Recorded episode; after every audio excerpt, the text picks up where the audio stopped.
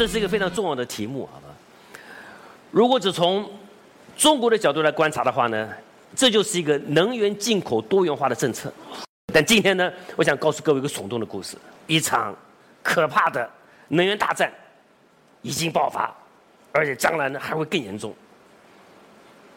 中国能不能抵御这种突如其来能源大战？我们拭目以待。所以各位请注意，看看这个。我以全世界格局的观点来看看我们中国的能源安全问题。这是世界地图。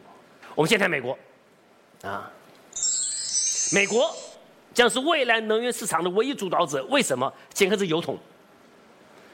右边这个油桶啊，有百分之九十的石油是在油桶里面的，表示美国已经有百分之九十的自给自足能力。它只有百分之十需要进口。到了二零一八年呢，它甚至可以成为能源进出口国。这有什么重要性？各位知道吗？美国将通过能源战争打击俄罗斯以及中国和欧洲等地，好吗？不信，咱们来看看下一个图，那就是看看中国这种能源多元化的战略是不是和德国、法国一样？但欧洲国家特别多啊，我只挑了德国、法国两个国家，请看，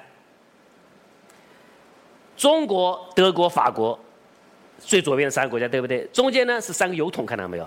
啊，那么中国是百分之五十八要靠进口，德国是百分之七十五要靠进口，法国呢是百分之九十六要靠进口，啊，那么再请看最右边三个饼状图，你注意到没有？中国的。能源进口是基本上是非常多元化的。再看看第二个德国，它也是非常多元化。再看看法国，它似乎也非常多元化。那再看看俄罗斯，俄罗斯啊，它是百分之百自给自足。你们可能会想说呀，你既然百分之百能源自给自足，那也没有任何的风险了。只要你是这么想的话呢，那你就大错特错。你猜为什么？请记住，中国、德国、法国跟俄罗斯哦，都有存在一个重大的缺陷，那就是这些国家根本没有石油的定价权啊。那美国通过石油价格上涨打击中国、德国、法国，那么通过石油下调，一斧头砍向俄罗斯。这就是未来能源战争的新格局，好吗？我相信我讲到这里啊，你们一定觉得我是危言耸听。其实告诉一点都不是。为什么？我们是以数据说话的节目啊。我从金融海啸开始谈起啊。你们都知道，美国金融海啸真正爆发是二零零七年爆发的。请你想想，金融海啸在美国爆发，美国将成为全世界最大的受害国，对不对？它的经济一定会陷入长期萧条，这怎么可能让它发生呢？啊，它的最大对手就是欧洲跟中国耶，所以必须也让这两个国家同时进入萧条，他才有机会解困。各位听懂了吗？所以这就是为什么到了零八年，石油价格拉到一桶一百四十七美元，石油拉到这么高价格之后，欧洲啊立刻。以这些以工会为主的欧洲国家呢，立刻爆发大面积的暴暴动跟抗议。西班牙、意大利、希腊跟马耳他，举个例来讲，渔民工会甚至封锁港口，要求政府让步、增加补贴，甚至还爆发起火的希腊危机。整个欧洲经济要到了二零一年呢，奄奄一息。中国呢，也在零八年石油达到最高点的时候，进口原材料价格也是大幅的上上涨。我们制造业苦不堪言，终于在零八年六月份爆发了中国的制造业危机，江浙广东地区百分之二三十制造业倒闭，欧洲德国、法国、中国同时陷入萧条。哎，零八年呐，那你美国怎么做到的？这个太重要了，那就是美国透过石油期货控制石油价格，怎么控制？全世界只有两个石油交易所，第一个。是美国的西德克萨斯轻质原油指数，另外一个是伦敦挂牌的布兰特原油指数。谁控制这两个指数啊？美国人呢？有个叫做国际商品交易所控制的。国际商品交易所是谁成立的？就是美国投行，包括高盛、摩根大通、花旗银行等等的。所以，美国华尔街控制着国际商品交易中心，他们控制的两个石油期货。怎么操纵呢？哇，那是场可怕的战争。零八年的时候，四家银行——高盛、摩根大通、摩根斯坦利跟巴克莱，啊，吹响了集结号，啊，我们发现。他们控制了零八年当年石油掉期交易资金的百分之七十，在他们的召集之下，有八百只基金进入石油期货来炒来炒期货，投资金额从一百三十亿美金涨了两千三百百分之两千三百，这涨了二十三倍，到达三千一百七十亿美金来炒石油期货，平均每桶原油哦，在你消费之前哦，被转手了二十七次对敲。价格一路敲到一百四十多块，怎么样呢？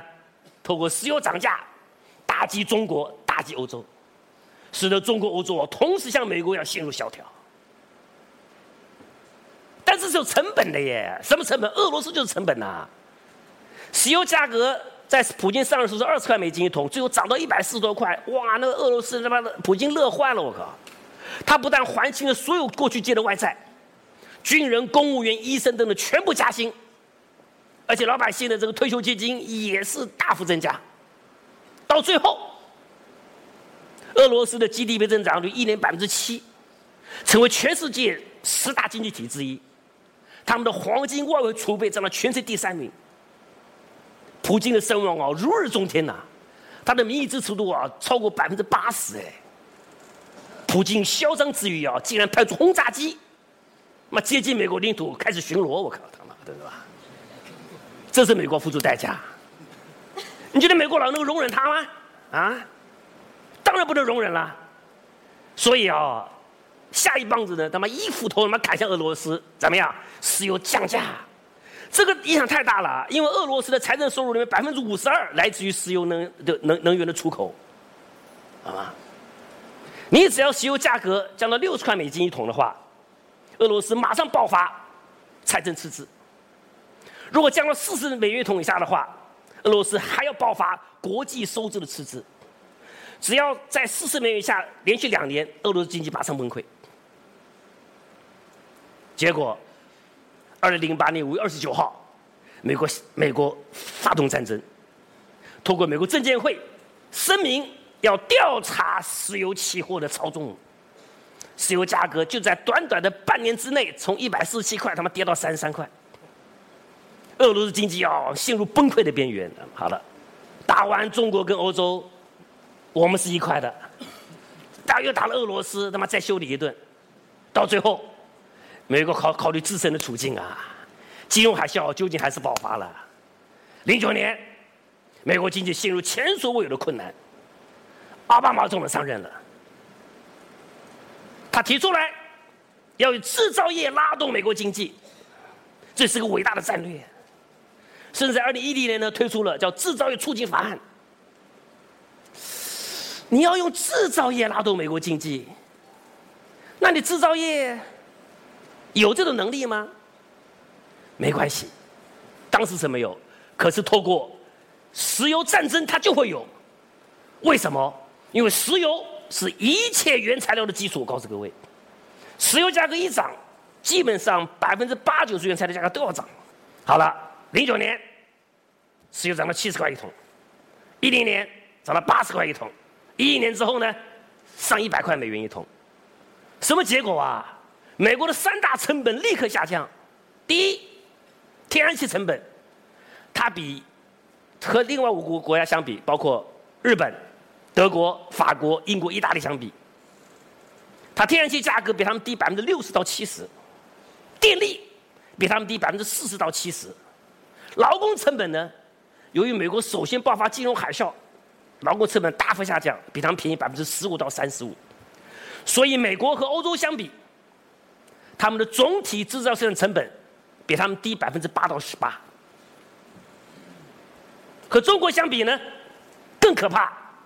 美国制造生产成本只比我们高百分之五而已，但是我们其他成本远远在美国之上啊！你怎么竞争呢？所以为什么石油价格现在是一百块美金啊？那就是要强化美国制造业的生产成本啊，让美国制造业从此以后透过低成本席卷世界，然后呢拉动了美国经济。二零一零年之后，美国真的成为了全世界最大的制造业大国，超过中国，各位知道吗？到了今天，美国制造业的体积是超过中国百分之三四十以上。真正的制造制造业大国就是美国，为什么？石油战争促成的。所以我讲到这里啊，我相信各位朋友都都应该听懂了。